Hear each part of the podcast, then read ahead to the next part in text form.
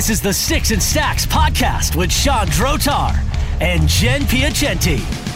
Welcome to Sticks and Stacks on the Sawdust Podcast Network.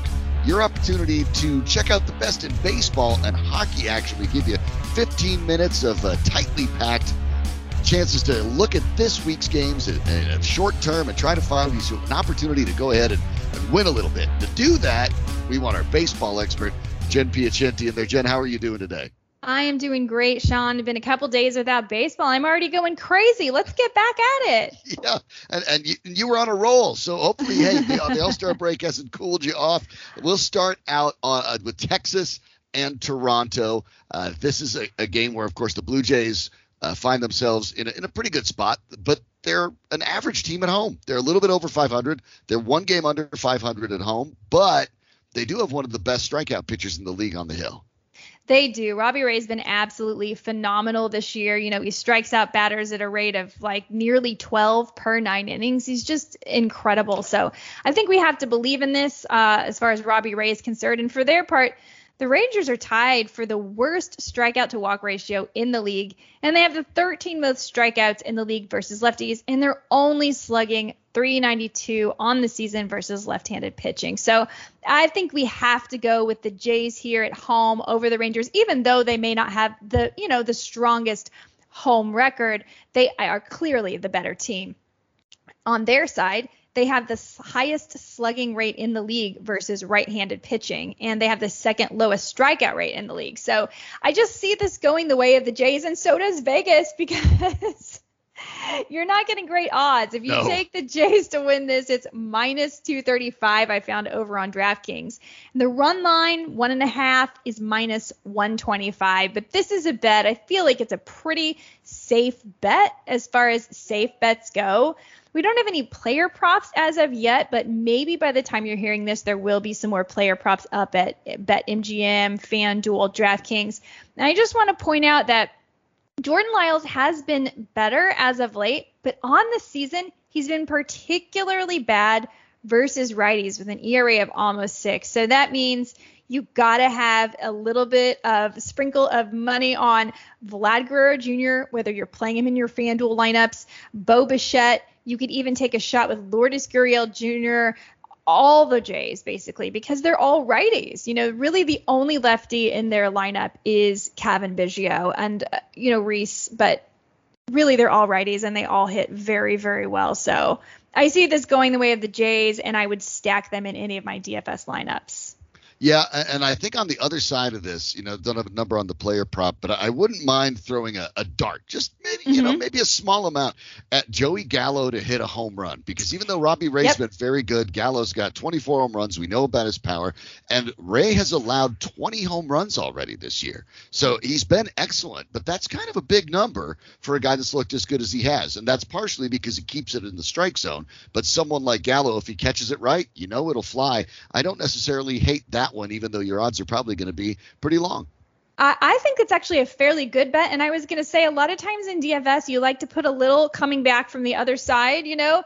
And believe it or not, Gallo's splits are better versus left-handed pitching. He's batting 267 versus lefties with nine home runs, 21 RBI. That's not too bad. It's a 552 slugging. He hits lefties better than he hits righties. So I think it's a pretty good call yeah, you put the two together, and, and, who knows? So we'll take a look at that one, and then we'll head over to LA, where the Angels will be taking on the Mariners. Now, in the, the last podcast, if you want to catch up uh, on Sticks and Stacks, we talked about teams in, in futures in the second half of the season. And one of the ones we both liked were the Angels because they're still hovering around 500 despite the remarkable number of injuries. You get a couple of those guys back, and the Angels look like they're just about primed to blow up. But in this one, they take on a Mariners team that's actually ahead of them in the standings.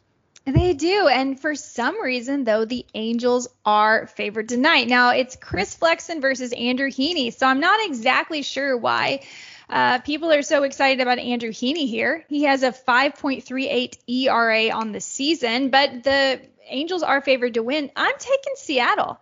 I'm taking Seattle at plus 145. And I'm also taking the over on the run total of nine. You know, the Angels have averaged 4.89 runs per game. The Mariners have averaged 4.43 runs per game. You add that up, it's a little bit over nine. And I know that's not exactly how we do this, but I look at how much Heaney has been hit and how hard he's been hit. And I think he's going to get hit tonight. Even if the Mariners do have one of the worst batting averages in the league, I think it's the second worst. I think they can hit Andrew Heaney. And for his part, Chris Flexen has been very good lately too, but the Angels have the fifth best batting average in the league. They make a lot of contact. So I can just see a lot of runs uh, put, being put on the board tonight. Uh, people will be rested, so that's good. But it's good for both sides. It could be good for the batters. It could be good for the pitchers. I'm feeling an upset by the Mariners here. I was actually surprised the Angels were so heavily favored. Uh, the danger, of course, is you know you talked about the contact rate for the Angels, and it's it's very good. Flexen is not a guy that gets a lot of punchouts. Uh, 63 strikeouts in 92 innings by today's standards. Uh, that's pretty soft. So he's a guy that gets a lot of contact. Now he's got a 3.51 ERA, so he's been getting out of the, any potential jams. But he doesn't have a lot of swing and miss pitches, and so obviously there's a danger there with the Angels. But get this, as an underdog this year, the Mariners are 45 and 27. So I mean, they have clearly performed very well when, when no one expects them to go there, and I, I like what you're looking at there too. Given yeah. the, the matchup, Heaney has been pedestrian at best. You could argue it's been pretty bad. I mean, you know, talking 5.38 ERA is pretty awful at this stage. But uh, I like the matchup. I'm with you. I, am not really yeah. sure why the Angels are favored on this Me one. Either. So I look at it and I say, hey, jump all over the Mariners while you can. I think so too. And by the way, for FanDuel, there's a couple plays. I'm looking over at Mitch Haniger here. In 18 career at bats versus Andrew Heaney, he has three home runs and he's slugging 944. What? Yeah. Yeah. okay. So uh, again, that's that's pretty positive, I would say. And then a, a bargain play for your DFS at only 2200 on FanDuel, Dylan Moore.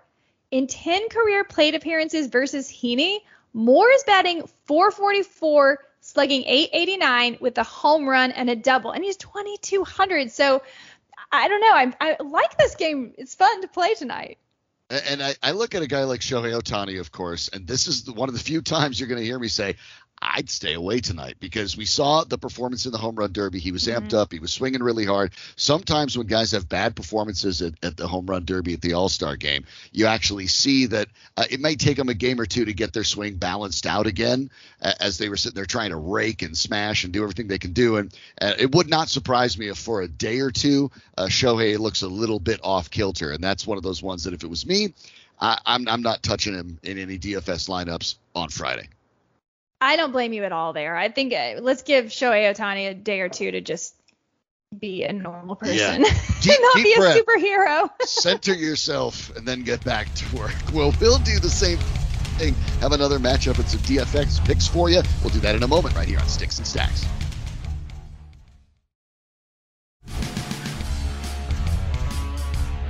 Welcome back to Sticks and Stacks. My name is Sean Drotar. I'm your host.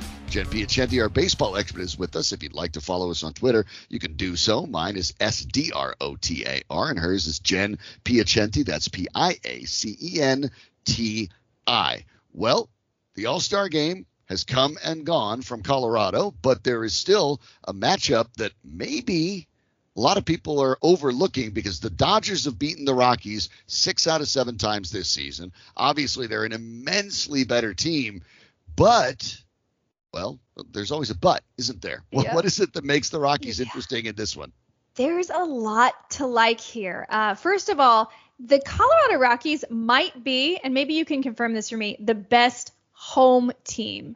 They have the, the most home wins in the National yes. League. They are 31 and 17 at home, 14 games over 500, despite the fact that there are 11 games under 500 on the whole. So let's give them a check mark in that column. Okay, so that's one. Number two, uh, Senzatela, Antonio Senzatela, actually far better at home than he is on the road. Surprisingly, and this is going to sound really surprising, his home ERA is only 3.75, and in 60 innings pitched, he's only given up four home runs at Coors Field. That's that's uh that's pretty surprising and maybe a little bit sneaky. So that's check number two. And then let's look at the third thing I wanted to consider, and that's that uh, Urias is a lefty, and you guys are really never going to believe this one. The Colorado Rockies have the fourth best batting average in the league versus left-handed pitching. So uh, again, I agree, Sean. Uh, obviously, the Dodgers are the superior team, but don't you some kind sometimes kind of love a home dog? Those kind of kind of plus money. Oh yeah, absolutely. Yeah. Plus, you know, at a certain point, I I get it. Uh, things never really come due, but the last time the Rockies beat the Dodgers was on opening day, and they've lost the next six, and and you kind of think that okay, you know things come around. That's why we have a 162 game baseball season. As things level out over the course of the year.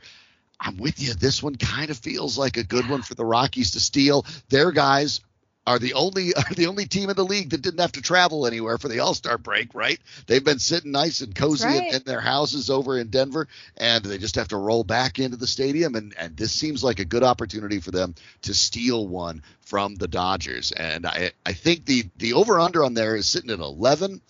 That's a tricky one. My instinct is to say go below that because Senzatela has been good. He's been a, he's a ground ball guy, doesn't give up a lot of home runs at all, and especially oddly, Coors Field, like you pointed out. So I, would like to look at it at being the under 11, but Coors Field being Coors Field, I never know on that one. Yeah, I never know on that one either. I tend to want to always bet the over at Coors, obviously, but I agree. I'm feeling it's more of an under game. Um, but I, I, would say overall, I'm staying away from it. What I might do is, uh, of course, I, I wouldn't feel afraid to take the Colorado Rockies just to win on the money line. Sure. And uh, certainly on the run line. Yeah, I, if they, if they do win, you know, you, these aren't generally close games, of course, one way or the mm-hmm. other, and That's especially right. with these couple teams. Uh, the last time the Rockies beat the Dodgers, it was by three. They have only had uh, one game this year be a one-run game between the two teams, so they tend to be a little bit separated when they do play. So. Okay, the, Rockies surprisingly over the league's best team as a home dog. That's a little bit of fun. Yeah. And for Friday, uh, got to have a couple picks here for DFS. What are you feeling?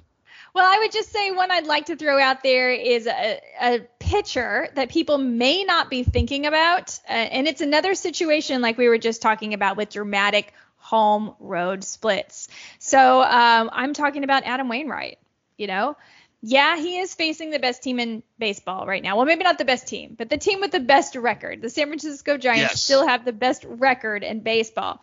So it looks a little scary, but Wainwright's home ERA on the season is 2.55, and he's gone six innings or more in six of his last seven starts. So he's a great, great play for a GPP. I don't think a lot of people are going to think, hey, I'm going to start Adam Wainwright versus the Giants.